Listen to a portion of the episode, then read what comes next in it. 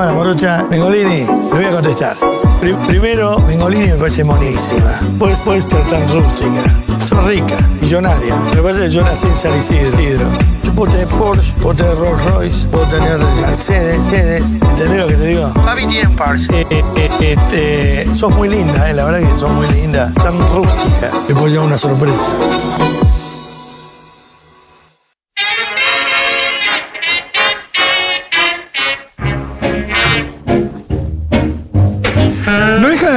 Miedo, Babi, diciendo te puedes llevar una sorpresa a Julia. Siento que. Eso, que cualquier cosa que le pase a Julia ya tenemos Sí. eh, al responsable. Bueno, momento de mi columna de Seguro de la Habana. Necesito de su colaboración, amigues. Porque necesito que me cuenten al 1140 66 000, 1140 66 000. Siempre prefiero audios a mensajes escritos, aunque también los voy a leer sin ningún tipo de problema ni reparo. Acerca de películas que no entendieron. O anécdotas de gente que estaba con ustedes que no entendía una película que todo el mundo había entendido. O películas que ustedes se quemaron la cabeza, se propusieron entenderlas y dijeron, ¿sabes qué? Voy a ir a investigar. La voy a ver 70 veces, pero yo quiero entender lo que pasó acá. Quiero entender qué carajo fue ese monolito que aparece en 2001 Odisea del Espacio. ¿Qué significa ese puto monolito? Que aparte ahora la tenés a Barbie en vez del monolito, en el homenaje que hacen justamente en la primera escena de Barbie a aquella película Stanley Kubrick. Bueno, eso, películas que no entendieron, o que eso, eh, o que se preocuparon eh, por entender y que finalmente entendieron. Eh, quiero que me cuenten eh, acerca de su perplejidad al salir de la sala de cine y decir, esta mierda, ¿por qué tengo que ir a. ¿Por qué tengo que ir buscar un manual para entender la escena del arquitecto de la segunda de la Matrix?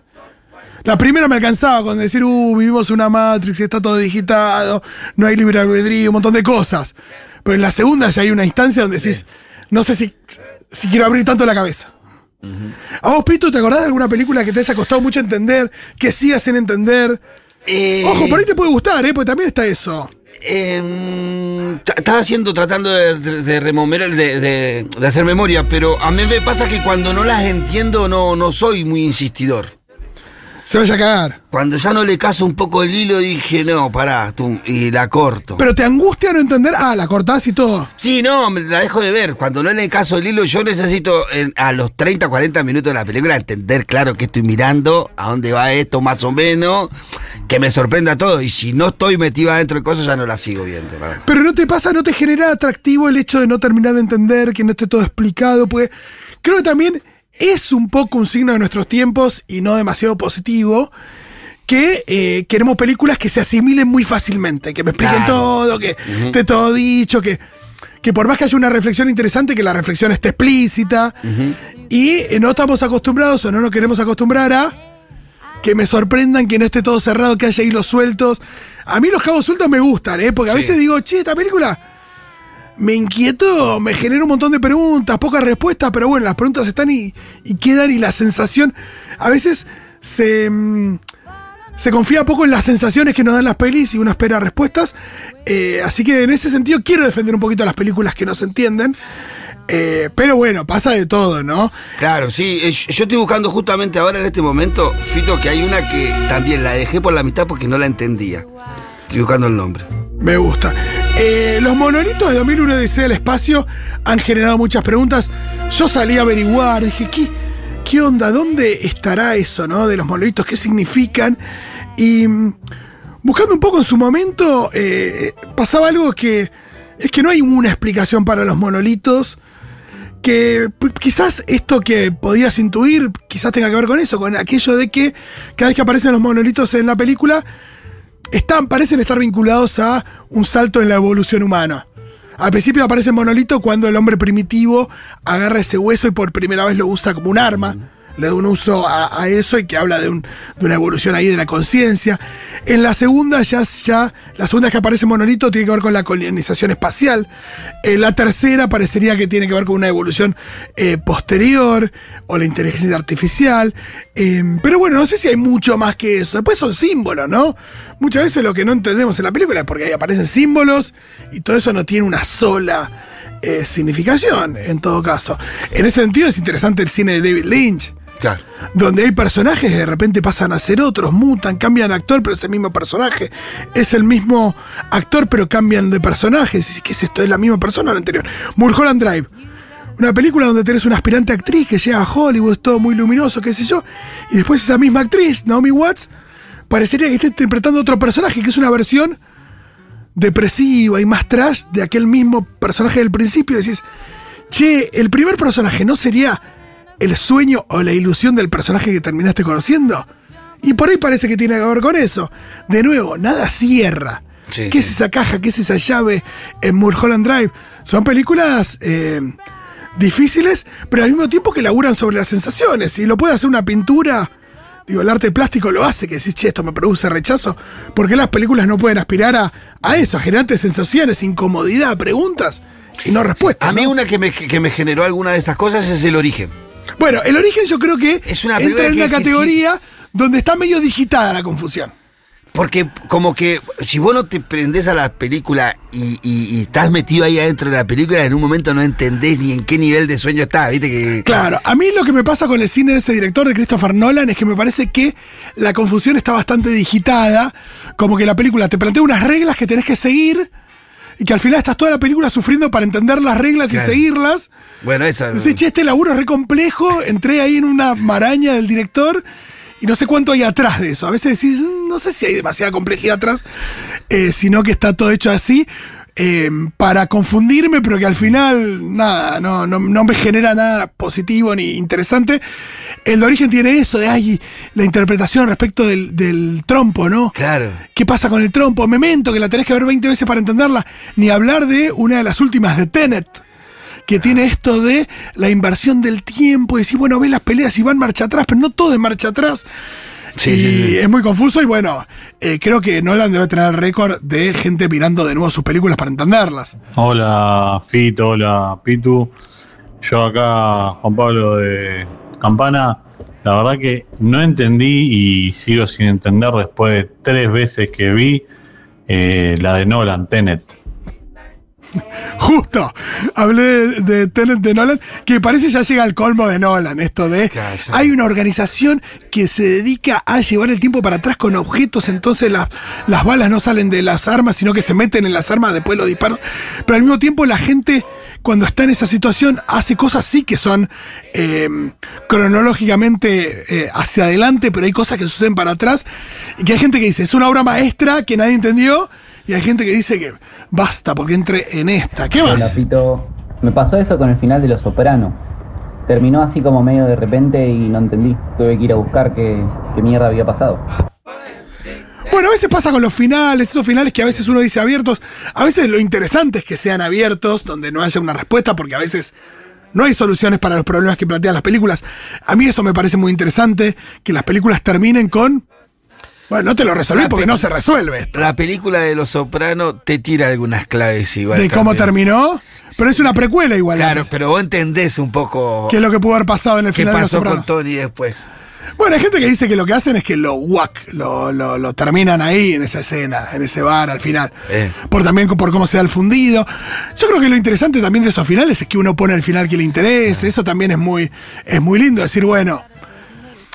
Está bueno no ver que el coche de Telma y Luis se estrella contra el piso en el precipicio. Digo, terminan volando y ahí hay también una, una toma de posición respecto de que ellas de alguna manera son libres en ese, en ese vuelo del auto. Sí, se van a acabar muriendo. Pasa lo mismo con Batch Cassidy y Sundance Kid, donde ellos salen a una muerte segura en un tiroteo, pero la película em, toma eh, la decisión, que es una decisión muy respetuosa con ellos, de no mostrar los muertos.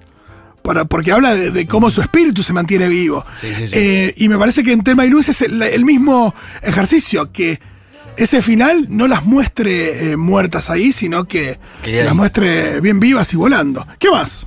Hay una peli uruguaya de, creo que de los 90, que se llamó El Dirigible, que era tan incomprensible el guion que se popularizó un graffiti en Montevideo que decía yo entendí el dirigible. me gusta. Me gusta. Bueno, acá pasa con varias. Eh, pasa mucho con el cine de David Lynch. A mí una vez me contaron una anécdota muy divertida donde había una, un chabón va con una piba al cine, en una cita, y se corta la luz en la sala viendo Inland Empire, una de las películas más difíciles de entender de David Lynch, y que el chabón canchereó, la codió a la mina, cuando se corta la luz y dice, uh, este Lynch está re loco. Como si fuera parte de la lógica que se cortara la luz en la sala. Hasta ahí no llegó David Lynch. Eh, a veces también me parece que, que hay algo ahí de de, de, enojo con esas películas. Me parece que no hay que enojarse, sino que, que bueno, hay que tratar de decir, bueno, no todo tiene que cerrar. Eh, lo que es tremendo es cuando las cosas sí cierran en las películas, pero hay gente que no entiende cómo cerraron. Claro. Que eso es difícil. Yo una vez, asado, eh, todos charlando de sexto sentido, había salido hace poco en cine, y un chabón, un amigo, dice, a mí no me gustó ese final abierto. Y todos nos miramos y dijimos, che, no es abierto el final, ¿qué pasó? No sé, que el chabón te repiten todo lo que venía pasando antes, y que el pibe ve gente muerta, y que no sé qué. Y como el chabón nunca se había dado cuenta del spoiler que es Bruce Willis está muerto. Ay, Dios. Mr. Nobody. Se entiende todo cuando la ves, pero al mismo tiempo no se entiende nada. Y bueno, es bastante flashera y rebuscada la explicación, por lo menos la que encontré. Pero bueno, esa es una.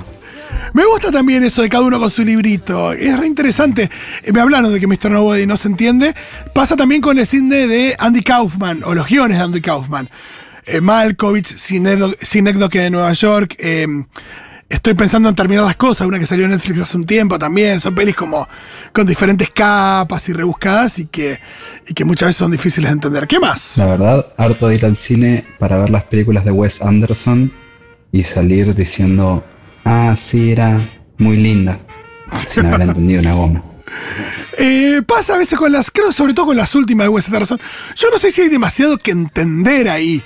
A veces tiene que ver con el mero disfrute o la aproximación a determinados temas y que no haya mucho que entender de lo que está pasando. Eh, pasó con la última, con Asteroid City, que tiene como diferentes capas, porque lo que estás viendo supuestamente es una eh, obra de teatro, pero vos también ves la construcción de esa obra de teatro, entonces lo ves en diferentes eh, momentos con eh, diferentes colores. Por ejemplo, en blanco y negro está todo el momento donde ves a los actores que van a interpretar esos, esos personajes en el teatro y lo que ves a color es la obra de teatro, pero al mismo tiempo es la película que estás viendo. Y eso a veces confunde. Pero, qué sé yo, no deja de ser una reflexión interesante sobre el teatro. Hay veces el director busca igual eso. Por supuesto, sí. Está el que se hace raro también. ¿Qué más? Fito, Pitú, jugando al equipo. Eh, a ver, eh, nos ganó a la película 1985 esta película extranjera llamada Todo a la misma vez al mismo tiempo. Y yo lo que me pregunto es, ¿de qué va la película? ¿Por qué es tan rara? ¿Y por qué nos ganó? Voy a corregir cosas ahí. En realidad la película que nos ganó es, es no es en el frente, una película alemana, alemana garra que se entiende muy fácil, pero respecto a todo en todas partes al mismo tiempo, es una película, nada, sobre los multiversos. No es de, para mí no es demasiado compleja y trata sobre la unión familiar y la maternidad. Si viste Adventure y querés el concepto de los multiversos, es bastante. Sí, la idea de los universos paralelos eh, tiene ya unos años y el cine y el cómic, sobre todo, la fue adoptando hace, buen rato, hace un buen rato. La película de rato se pone rara y es difícil de entender, quizás, pero en realidad, básicamente, es la idea de, de los universos paralelos donde las personas tienen diferentes tipos de vidas, pero hay cosas en común. Tengo una película que también resultó muy difícil de entender en su momento fue Cloud Atlas, que una película de las hermanas Wachowski que mostraba a lo largo de eh, decenas de miles, de años, de miles de años de la evolución humana, diferentes historias de personajes que como son interpretadas por los mismos actores eh, en esas distintas instancias de, de, de, del tiempo, parecería que son personajes o personas que están conectadas entre sí, pero conectadas como. ¿Acaso reencarnados? ¿Acaso son las mismas almas? ¿Cómo están conectadas esas personas en el tiempo? Bueno, son películas que también eh, recaen ahí en determinadas ideas filosóficas eh, que por ahí uno no, con las que uno no convive. Una que va en esa tenor quizás es Lucy, ¿no? Lucy, no la recuerdo bien, es esta piba que, que adquiere. una droga, una sustancia que es la que generan las embarazadas cuando están, co- como la que le da la potencia para crear los huesos. Claro, la, la ciencia ficción tiene eso, ¿no? A veces juega con. Y cómo ella se va convirtiendo en alguien que va a ampliar, porque está con la teoría Va de la- ampliando su, su, eh, claro, su capacidad de absorber información y su o sea, y- conciencia. Claro, y termina siendo un pendrive. Claro. termina siendo un pendrive. Es literal, ¿eh? Termina convirtiéndose en un pendrive. No es, no es película, pero es serie. Eh, eh, Dark.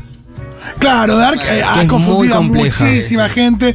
Bueno, está eso de que también muchos foros de internet, ¿no? Yendo a, a- a entender. Te, te lo resumo, hizo un buen- unos buenos videos explicando, la verdad. Claro, un aplauso para Te lo resumo que se ha ocupado muchísimo de eso. También con la llegada, eh, dicen acá, eh, yo como lingüista la entendí de otra manera al resto de las personas, aunque en la clase platicamos y se armó alto debate. Justo el otro día veía de nuevo la llegada que tiene eso, ¿no? La película con Amy Adams. Hablan Sí, de que pasó Bardo. con Mother de Aronofsky que parece una falopa mal cortada. Eh, incluso después de ver una reseña, dije, ¿qué? Aronofsky tiene eso, salvo en algunas. The Whale es muy clara, eh, El luchador es muy clara, pero Mother eh, y Pi son películas, eh, y La Fuente también son películas muy, muy difíciles.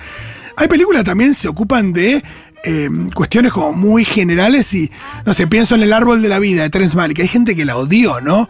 Pues son películas también que, que lo que hacen es ir para el lado de, de la cuestión, una cuestión respecto de de la historia de la humanidad, preguntas filosóficas, la relación entre el hombre y la, el hombre y la mujer, digo, el ser humano y la naturaleza, eh, no sé, la violencia, cuestiones como muy generales. Entonces lo que hacen son, de alguna manera, eh, plumazos de cada una de esas cuestiones y uno va absorbiendo información. El tema, bueno, ¿cuál es la información que absorbe? También pasa que la gente a veces está esperando que pasen cosas.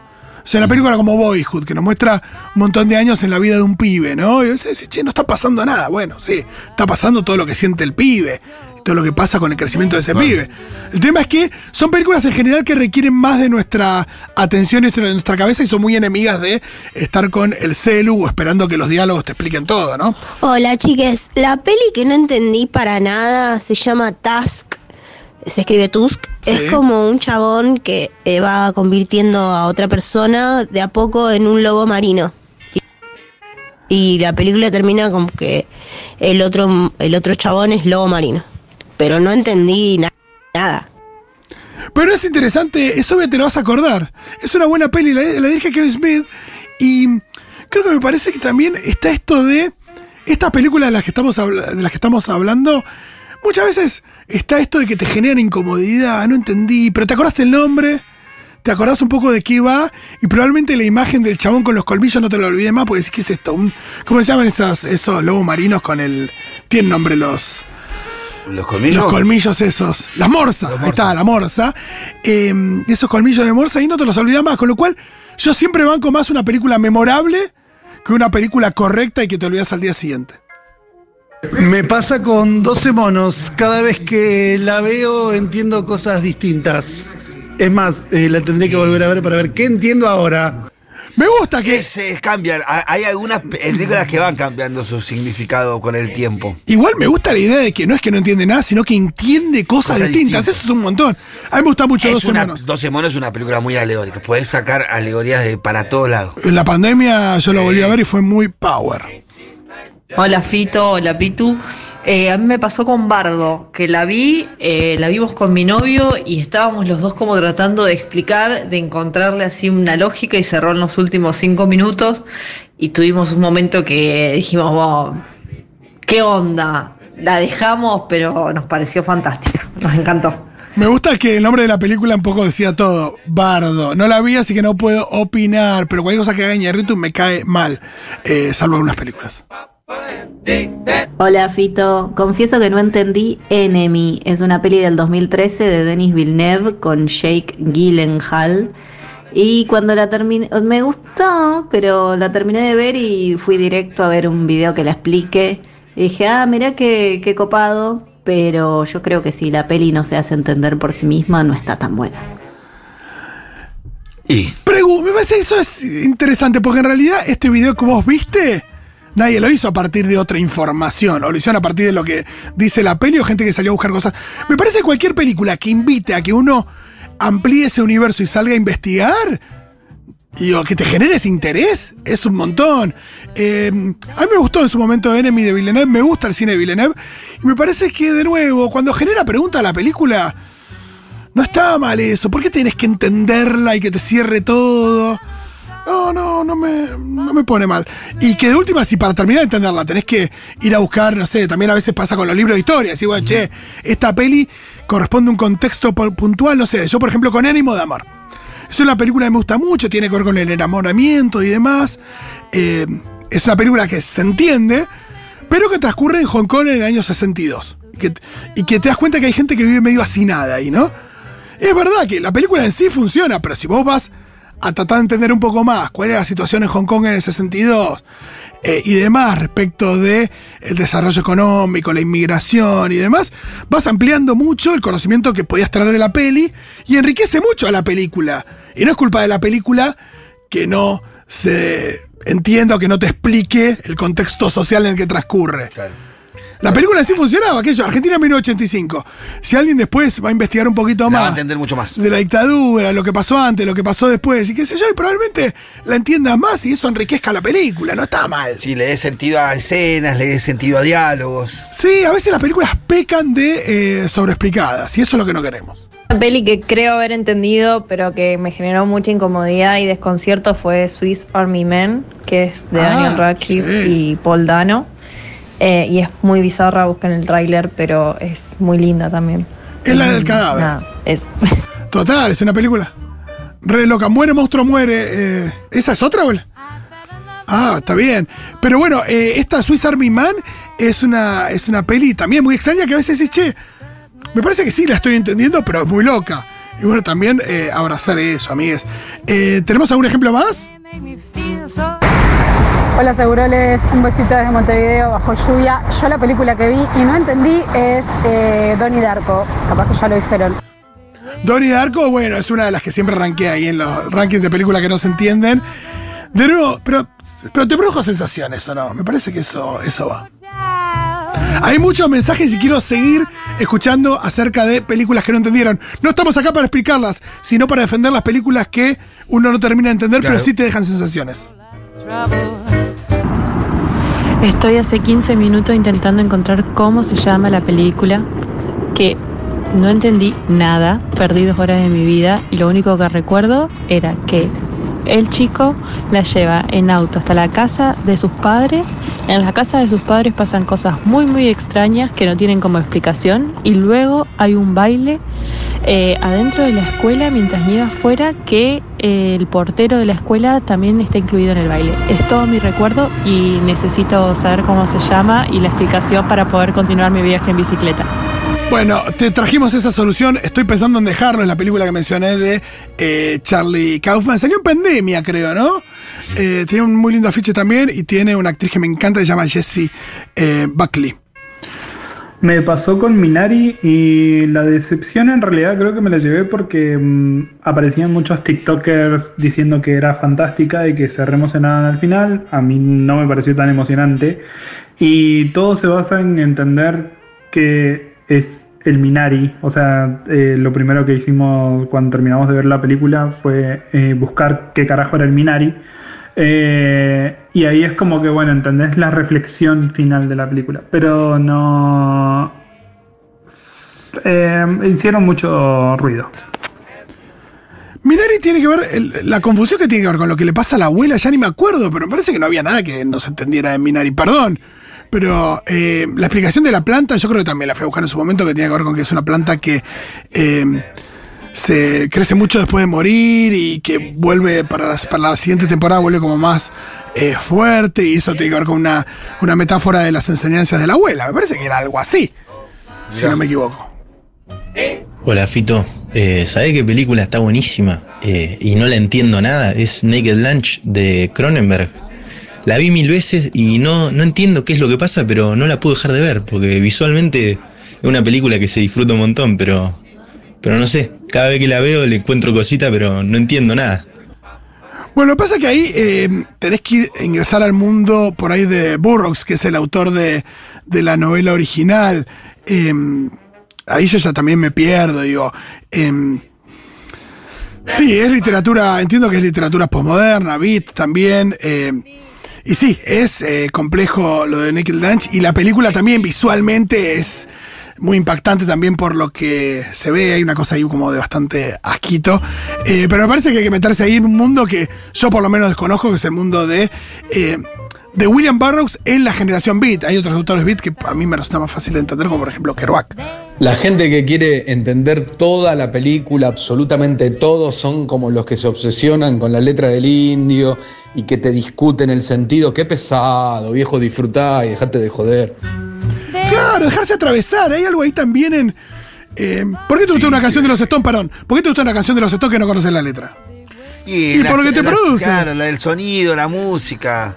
Y las películas hay que contar también. Billie Jean de, de, de Michael Jackson no siendo una goma lo que canta el chavo. Pero me encanta ese tema, no sé por Y qué. bueno, pasa lo mismo con la de cine. Último. Hola chicos, ¿cómo va? Eh, primero un saludo para Pitu, que es un grande, lo sigo siempre. La Gracias. rompe. Eh, Gracias. segundo, lo- el tema de películas. eh, yo soy muy fan de una película que se llama Movie 43, que tiene dos versiones en realidad. em, y que recomiendo ver, pero me pasa que muchas veces la he visto con gente que es como que no la entiende. No sé si ustedes la vieron. Yo me parece que la entiendo. Es una película con sketches, con actores bastante famosos, pero haciendo sketches como con humor y demás, y medio eh, absurdos, ¿no? Eh, recuerdo que no me había gustado, pero me parece que es eso si no me equivoco. Me pasó con Hereditary, que me dejó una sensación terrible, me dejó mucho miedo, pero no la entendí. Y también me pasó con eh, una, un- ah, no sé, ¿cómo se llama? Un chabón que se le enferma a la nena, la lleva a un hospital y las pierde a ella, a la nena y a la mujer para siempre, y no sé, rarísimo. Uy, ahí me perdí. Hereditary sí entendí, lo otro no me alcanzó como para poder determinar qué peli. Me encanta esto de. Era sobre algo más o menos así y ya. ¿Quedan más mensajes? Hola Fito, Pitu, ¿cómo andan? Por favor, explíquenme Patterson porque no entendí.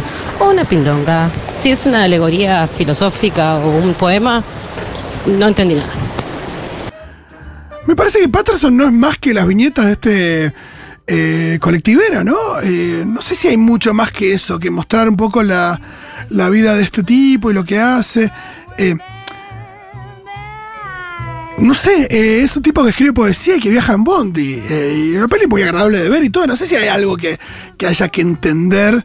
eh, es verdad que no pasan muchas cosas, pero. Capaz que es así nomás. Sí, no me acuerdo si había algo que había que entender y que uno no entendía. Sí es esto de que es una película donde que uno no se tiene que poner a esperar que pase, que le pase algo al tipo y que cambie su vida, sino simplemente em, ver qué es lo que le pasa. Hola, Fito. La película que nunca jamás pude entender fue DJ Django. Sé que tiene algunas eh, analogías con los crímenes de Charles Manson, pero nunca la entendí. Ah, no la vi, creo, ¿eh? DJ Django. Yo vi una película de una mina que era escritora o periodista y se puso a laburar con, en una revista de moda y no entendí una mierda. ¿Acaso el diablo viste a la moda? ¿No era tan difícil? No. Hola Fito, yo no entendí bien la película, el final de la película Vivero, o quizás simplemente no me gustó y me quiero creer que no lo entendí, pero no sé si la viste, ¿qué opinas? ¿El final de qué película? Escuché Vivero. Vivero. Ah, Vivarium. Eh, no la vi, sé de qué se trata, pero no la vi. Me generó bastante angustia el tráiler y no me animé a verla. Una con Jesse Eisenberg. Eh, no te lo podría explicar. De nuevo, para eso no estamos, eh, para explicarlo. Estamos para compartir lo que no entendemos simplemente. Hola, ¿qué tal? Mm, no, hay películas que yo entiendo y me molesta mucho el esfuerzo que hacen los directores para que no se entienda. Es como que no saben dirigir, no saben contar historias, entonces la dan vuelta, la dan vuelta. Uy, mira, yo estudié cine, sé manejar la cámara, mira cómo te manejo las luces, pero no sé contar una historia.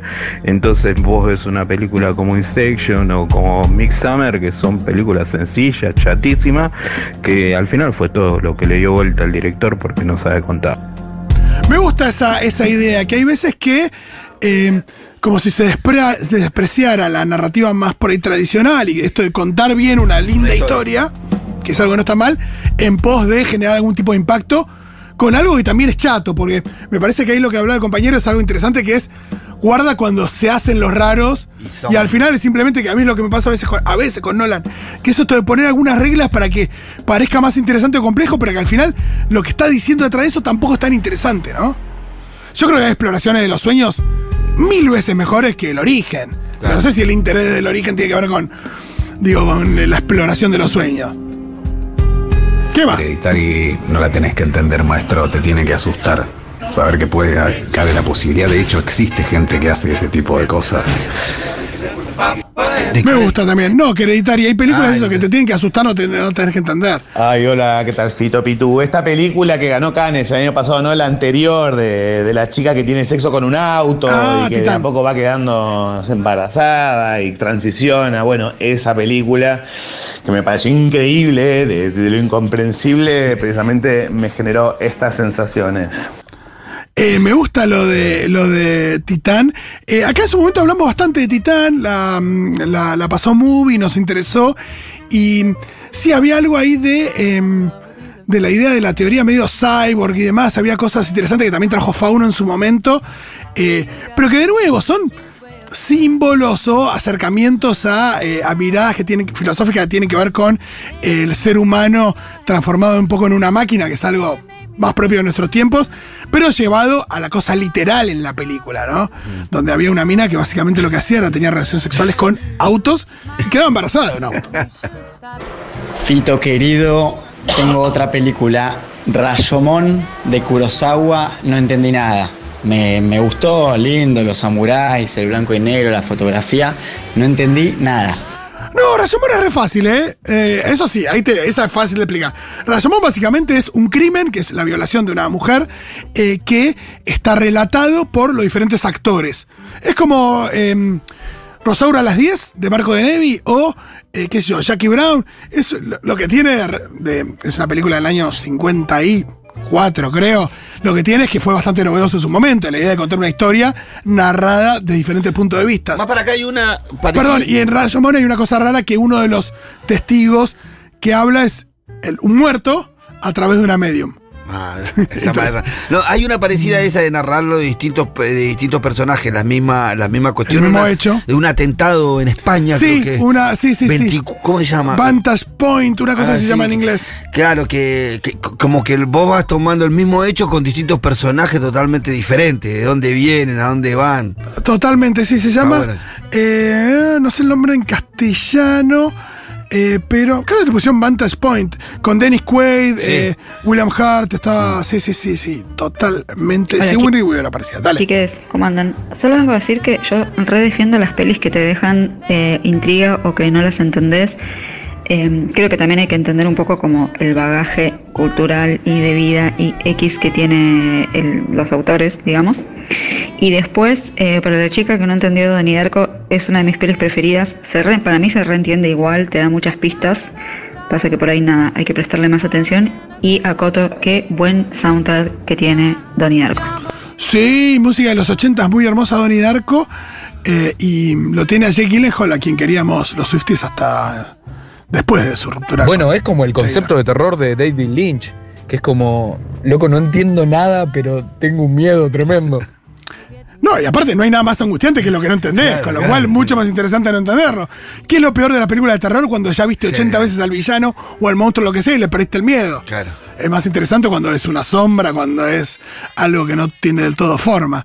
Qué lindo, muchas gracias por compartir estos eh, momentos de confusión frente a una película. Que se hagan cargo también de lo que no entienden, Sí. porque a veces uno se hace el boludo, ¿eh? No, sí lo entendí, ¿eh? Y la angustia. Como el del final abierto de sexto sentido. Me encantó, final abierto, tiro.